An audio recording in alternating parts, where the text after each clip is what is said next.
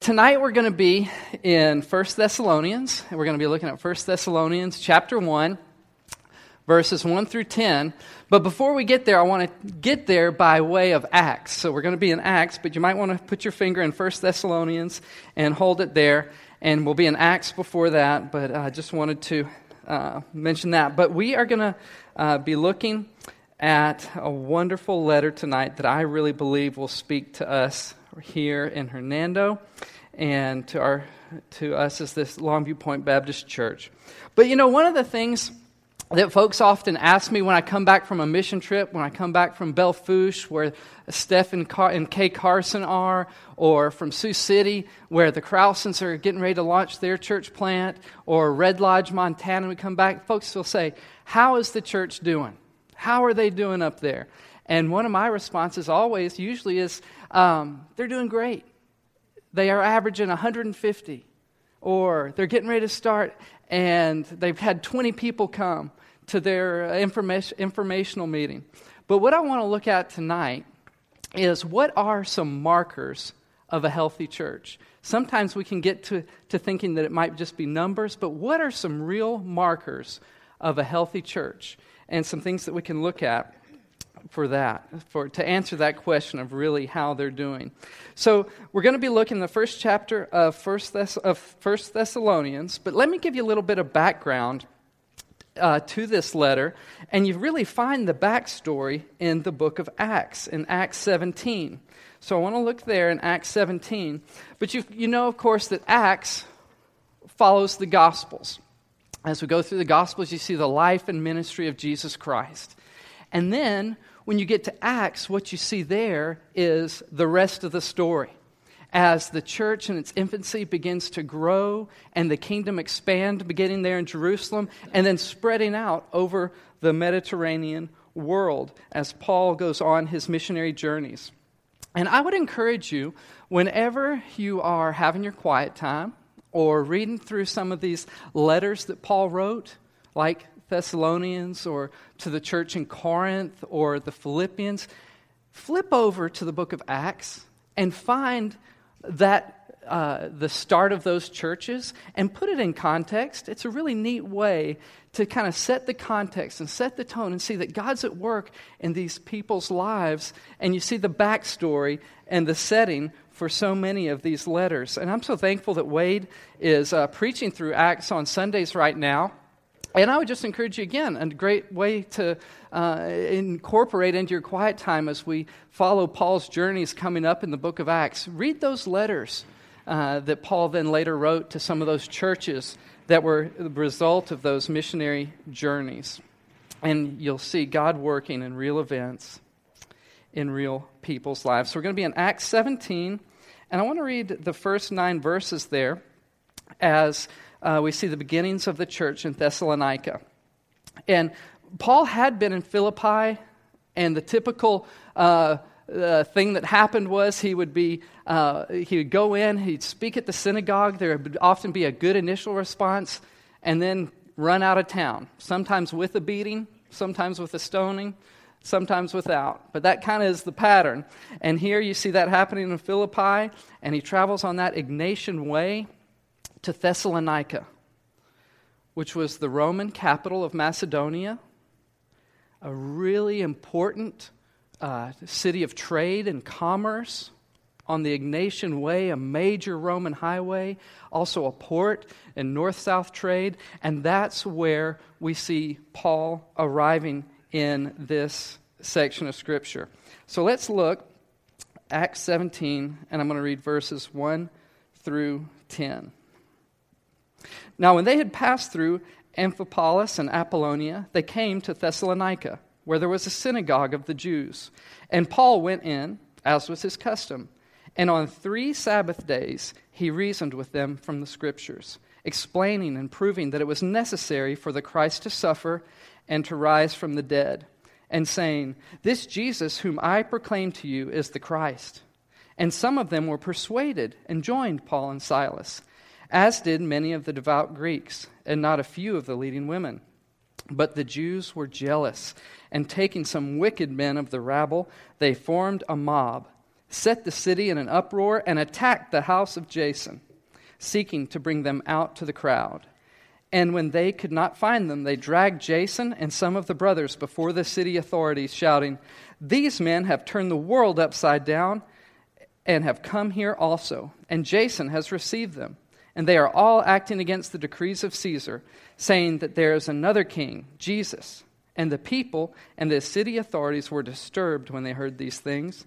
And when they had taken money as security from Jason and the rest, they let them go. A couple of things I want you to see in that little passage that we read before we get to the letter that Paul then writes to these folks is the length of time that they were there, that Paul was there. is really brief. You know, there's a little time stamp you see in there. He was there for how many Sabbaths? He's there for three Sabbaths three weeks. And then very soon after that, as reading this, they get kicked out. They're run out of town by this mob. But you do see that good initial response and then this opposition as they're run out, really in just a brief amount of time. From Thessalonica, Paul traveled on to Berea, and then to Athens, and then to Corinth, as you keep reading through Paul's travels here in Acts. And somewhere along that line, uh, probably in about Athens, Paul sends Timothy back to Thessalonica. He's worried. What has happened to these brand new brothers and sisters in Christ? They're brand new in their faith. Three, four, five weeks old is all the time that they, he had to spend with them and to pour into these folks. And he says, I got to send, I got to know. So he sends Timothy back to check on the church in Thessalonica to see how they're going, to encourage them, to check on them, because he's worried about them. And so Paul then travels on to Corinth, and he, there he anxiously awaits. What's the news going to be? What's the news going to be from Thessalonica? Have they given up on the faith in the midst of this persecution? Is Jason sick of, tired of having his house ransacked and money taken from him? Have they given up? Or are they, are they continuing in the faith? Are they encouraged? Have they gone back to legalism? and uh, quarreling, or what's the deal? And so he's waiting for this report to come. And what's the word going to be? And you know, that's a good question to ask of ourselves, too, I think. What would the word be? If Timothy came to check on us and to give a report, what would the report be? What would we want him to say about the point in Hernando? What kind of folks are they? What kind of church have they become? And what you see here is uh, the response that uh, Timothy gives there to Paul, and it's encouraging. He comes back with a good report that God is at work producing a healthy church. And you see that in 1 Thessalonians. So let's flip now over to 1 Thessalonians and look at the beginning of this letter. You can just imagine the relief and joy and encouragement that Paul felt as he gets this good news back that things are going well in Thessalonica. So let's look at this and read it together. 1 Thessalonians 1 through 10. And what we're reading here is this response to the good report that Paul received. Paul and Silvanus and Timothy, to the church the Thess- of the Thessalonians in God the Father and the Lord Jesus Christ, grace and peace to you. We give thanks to God always for all of you, constantly mentioning you in our prayers, remembering before our God and Father your work of faith and labor of love and steadfastness of hope in our Lord Jesus Christ. For we know, brothers, loved by God, that He has chosen you, because our gospel came to you not only in word, but also in power and in the Holy Spirit and with full conviction. You know what kind of men we proved to be among you for your sake. And you became imitators of us and of the Lord, for you received the word in much affliction with the joy of the Holy Spirit, so that you became an example to all the believers in Macedonia and in Achaia. For not only has the word of the Lord sounded forth from you in Macedonia and Achaia, but your faith in God has gone forth everywhere, so that we, not, we, need, we need not say anything. For they themselves report concerning us the kind of reception we had among you, and how you turned to God from idols to serve the living and true God, and to wait for his Son from heaven, whom he raised from the dead Jesus who delivers us from the wrath to come. There are all sorts of measures of success in this world, aren't there? There are all sorts of measures of success in this world. What are some of them? What are some things that we use to measure success? What about in school? Grades. What about in the workplace? Money, salary. All sorts of things that are used paychecks, promotions, grades, how many new clients you might sign up. There are all sorts of standards that can be used. And you know, sometimes uh, there are standards in the church as well. How well is the church doing? Well, how many volunteers do they have? Do they have a new parking lot or not? How many are coming on a Sunday morning? How many in the kids' area? Listen, new parking lots are great. Having new volunteers is wonderful. And each one of those folks coming on a Sunday morning, praise God that He's bringing folks here. But I want us to look this morning at what God inspired as He had Paul write this letter. What is it that you see praised here in this letter? And I believe that part of the answer is found there in verse 3. In verse 3, what do you see right there in verse 3 that, that Paul celebrates in the lives of these new believers there in Thessalonica? Remembering before our God and Father your work of faith and labor of love and steadfastness of hope in our Lord Jesus Christ. Faith, love, and hope. And you see these themes repeated all through this letter. And it really could, those three things could act as a outline for this letter that Paul wrote to the Thessalonians. And listen, it's not merely faith and love and hope, it's a faith that works, a love that labors, and a hope that is steadfast or endures. And I believe that those are wonderful markers of what really uh, makes a healthy church and where you see the, the God blessing and God at work in people's lives. And, uh, you know, aren't you thankful today in the, the place where we live and the society that we're in that we are not dependent on the culture and the news and what's going on in the world to determine whether we're a healthy church or not, or that you're a healthy believer or not. Listen, our health as a church and our health as individual believers and followers of Jesus is not dependent on the culture around us. It's dependent on our obedience and our faithfulness to Jesus Christ. And if we are that body together here in this place where God has called us to be, it doesn't matter what a Supreme Court says. It doesn't matter what's going on in the community and in terms of cultural decay. We can be as healthy as we are as we follow and are obedient and are faithful to Jesus Christ. And I am thankful for that. Because you see, this church was surrounded by a lot of mess that Paul wrote to in Thessalonica. They faced some real hardships. People's houses getting torn up, having to pay fines, all sorts of idols being worshiped in the place where they lived. But they were faithful, and they worked out that faith. And they were loving, and they labored in that love. And they had a hope, and they endured in that hope. And those are what the three things I want to look at briefly tonight three markers of a healthy church and evidence that God is at work. The first is there that work of faith. And it's a very specific kind of faith. It's not a nebulous faith. It doesn't just uh, not just faith for faith's sake. Faith's sake. It has uh, a person that that faith rests in and is focused on, and that's Jesus Christ. Very specifically for in Christ for salvation, and it's not a, this uh, is not talking here, of course, about works in terms of saving works. We know clearly in Scripture from Ephesians two eight and nine, for by grace you've been saved through faith not of your own doing, a gift of God, not a result of works. In Romans 3:20, no one will ever be justified or made right by their works, but what we see here is when the issue of salvation is not at stake, we see that faith produces works, right? Remember what James said? Faith without works is dead. It's dead. So, what our works is, it brings, it, it, it's the, the life of our faith. It's as our faith is alive in us, it, it is worked out in our lives. And you see examples all over Scripture, right? Of works of faith, people working out their faith. Who are some folks in Scripture that you see working out their faith? Where do you see works of faith in Scripture?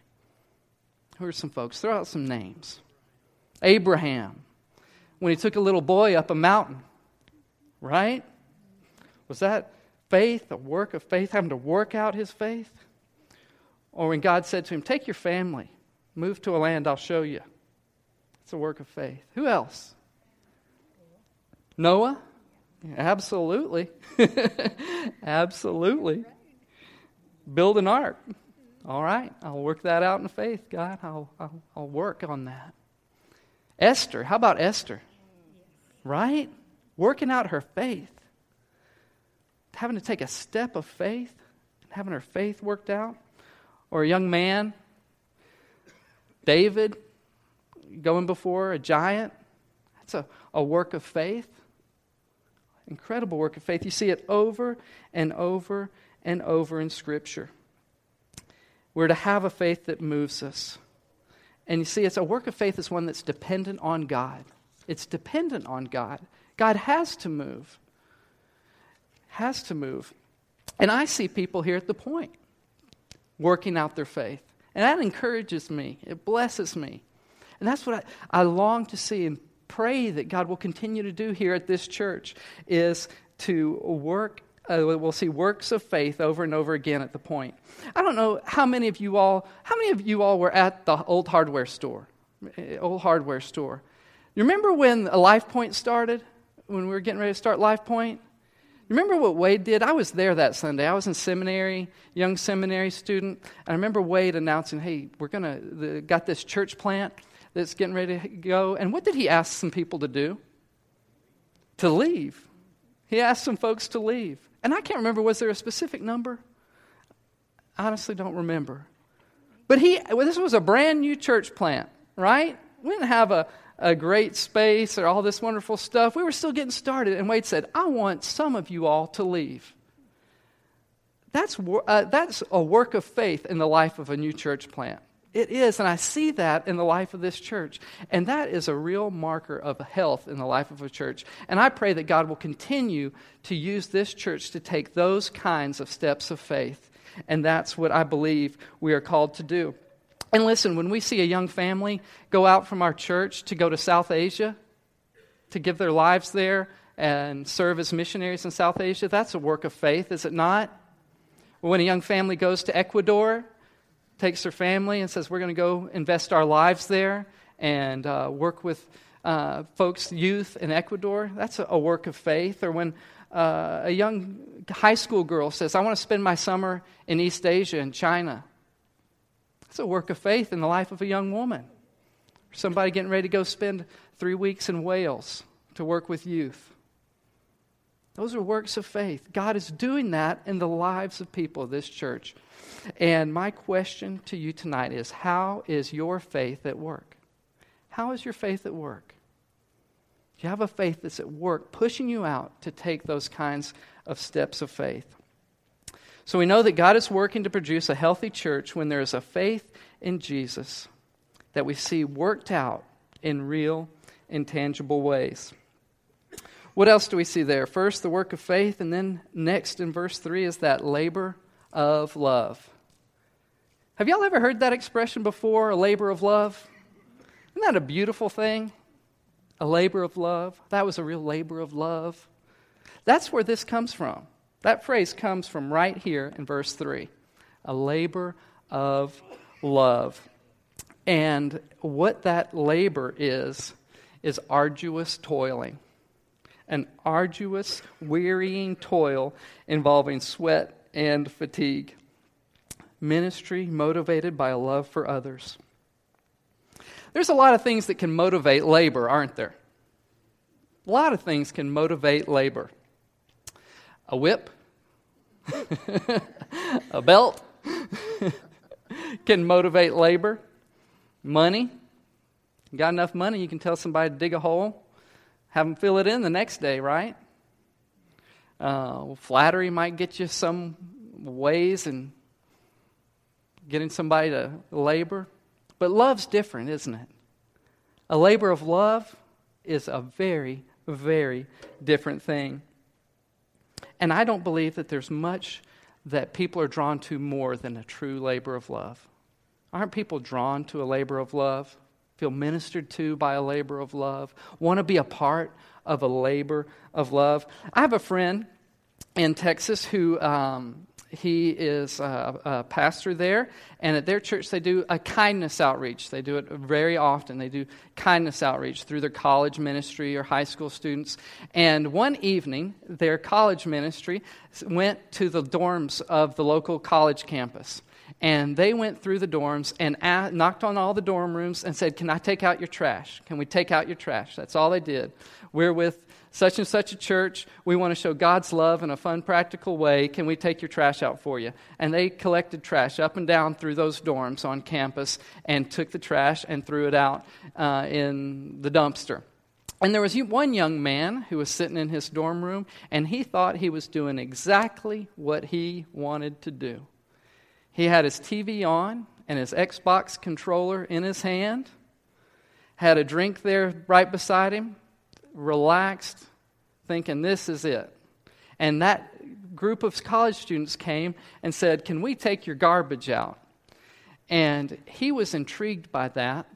And they invited him to their college ministry. And he, he came.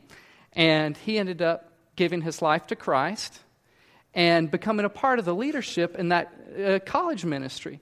And one of the leaders there, my friend who's the pastor there, asked him, what, what, was it that drew you to our church? And he was thinking, Oh, that they did such a kind thing for me. Maybe that's what drew him to the church. But what he said was this I was sitting in my dorm room doing exactly what I wanted to do. And you guys came in there working, carrying out trash, and you were loving it. And I was drawn to that. I thought, I want to be a part of something where people love each other that much and can be doing something like that, and they're having a better time than I am sitting here playing my Xbox and drinking my beer.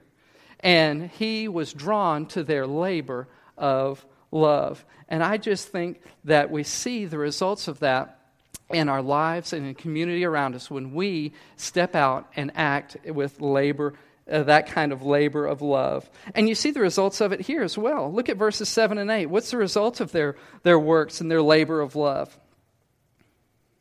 So that you became an example to all the believers in Macedonia and Achaia. For not only has the word of the Lord sounded forth from you in Macedonia and Achaia, but your faith in God has gone forth everywhere, so that we don't even need to say anything. So, as these folks are working out their faith, as they're laboring in love, the gospel is spreading there where they are. And I pray that as we labor in love, that we would be a model and encouragement to others as well. So, how are you laboring in love? How is your faith at work? And how are you laboring in love? And then, lastly, I want to look at this steadfastness of hope that we see here. Steadfastness of hope. Steadfastness. Some of you might have that translated endurance an endurance of hope or a steadfastness of hope. It's the attitude which bears things not simply with resignation, but with blazing hope. It is the spirit which bears things because it knows that these things are leading to a goal of glory. I don't know what y'all think about when you think of endurance. What comes to mind? Maybe an athlete, long distance runner. But one of the things that comes to my mind when I think of endurance is a Navy SEAL. I am so thankful for those folks that serve in our nation's military, and there are few that are more pressed and better trained and pushed harder in their training than Navy SEALs. And for uh, a long time to become a Navy SEAL, there are all sorts of steps along the way and uh, rigorous training and uh, things that have to be done. And it culminates in something called Hell Week. And I want to read this to you. I pulled this from the uh, U.S. Navy's website, their description of Hell Week that these Navy SEALs go through before they can become a Navy SEAL. Hell Week consists of five and a half days of cold, wet, brutal, brutally difficult operational training on fewer than four hours of sleep. Hell Week tests physical endurance, mental toughness, pain and cold tolerance, teamwork, attitude, and your ability to perform work under high physical and mental stress and sleep deprivation. Above all, it tests determination and desire. On average, only 25% of SEAL candidates make it through Hell Week, the toughest training in the U.S. military. It is often the greatest achievement of their lives, and with it comes the realization that they can do 20 times more than they ever thought possible. It is a defining moment that they reach back to when in combat. They know that they will never, ever quit or let a teammate down. So that's the training, the, the Hell Week, after they've already, folks, uh, leaders and sergeants and lieutenants and all those have already weeded out the weak, the unqualified. Everybody that arrives there at that point in their training is qualified. But how many make it through? 25% make it through that, even though they're all qualified, young, healthy, ready to go. And what is it that gets those folks through? It's that endurance, right?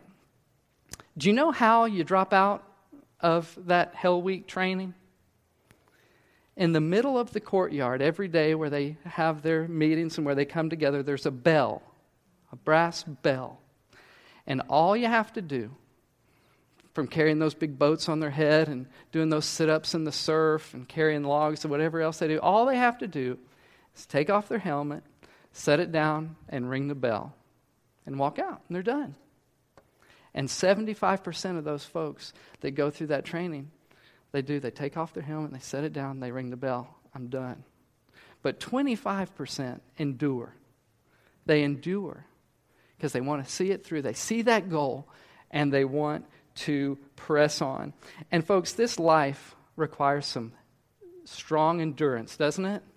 Aren't there days when you just want to take that helmet off and go ring that bell and say, I'm out? I'm done. There's some days like that, right? But God's calling us to an endurance of hope. And what's it based on? Where does that kind of endurance come from? Well, look at what it says there in verse 3. It's not just a, a random hope, an unsure hope, it's a steadfast hope in our Lord Jesus Christ. A hope in our Lord Jesus Christ. Based on the certainty of his return, he's coming back. He's going to gather his people. He's going to take us home. It's that kind of hope that he's prepared a place for us, that he's given us life, given us purpose, and we can endure. And my prayer is that we will have that same kind of steadfast hope. And there's nothing that should cause us to lose our trust in the promises of God. And I would encourage you, if you ever are doubting or needing some hope, read through the rest of this book right here, First Thessalonians, and you'll see great cause for hope as he speaks of the returning king, that he is coming again. But so God is at work to produce a healthy church. Work, labor, and steadfastness. Endurance. Those kind of sound heavy heavy things. Kind of a grit your teeth and kind of get through it. But that's not what this is talking about right here. It's not just a grin and bear it kind of thing. And it's not that we're to be people or a church marked by our work or by our labor or by our endurance, but rather by our faith, love, and hope. And that out of those things, out of those things, as we're filled with the Spirit, comes our steadfastness and the work and the labor out of the overflow of the Holy Spirit in our lives. And where do we look to? What's the ultimate picture of each one of these things? Where have you seen a labor of love that's uncomparable? Where have you seen a steadfastness of hope and a certainty when he set his face on Jerusalem? Where have you seen a work of faith that is unequaled? It's in Christ, right? The ultimate picture of each one of these things is found in the person of Jesus Christ.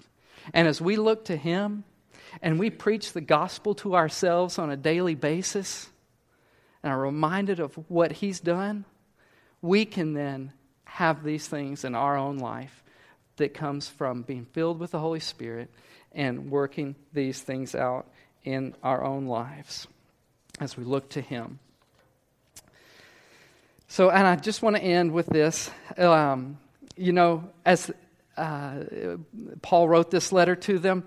There, it, it all began. Where did it all begin for these folks? This work of faith, labor of love, and steadfastness of hope. It began in verse 9.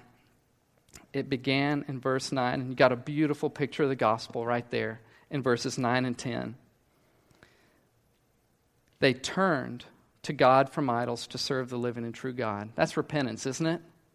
Turning, turning from idols to God, and to wait for his Son from heaven, whom he raised for the dead, from the dead, Jesus, who delivers us from the wrath to come. Have you turned from idols? Have you turned from idols to serve the living and true God? Are you waiting eagerly his Son, whom he raised from the dead? Are you eagerly waiting for him? Thankful that he's delivered you from the wrath to come? If you haven't, don't leave here tonight without coming and talking to me or find somebody to talk to, because that's where it all begins. The work of faith, the labor of love, the steadfastness of hope, they cannot be had apart from a turning and a trusting in Jesus Christ. That's where it all begins. That's where it all begins.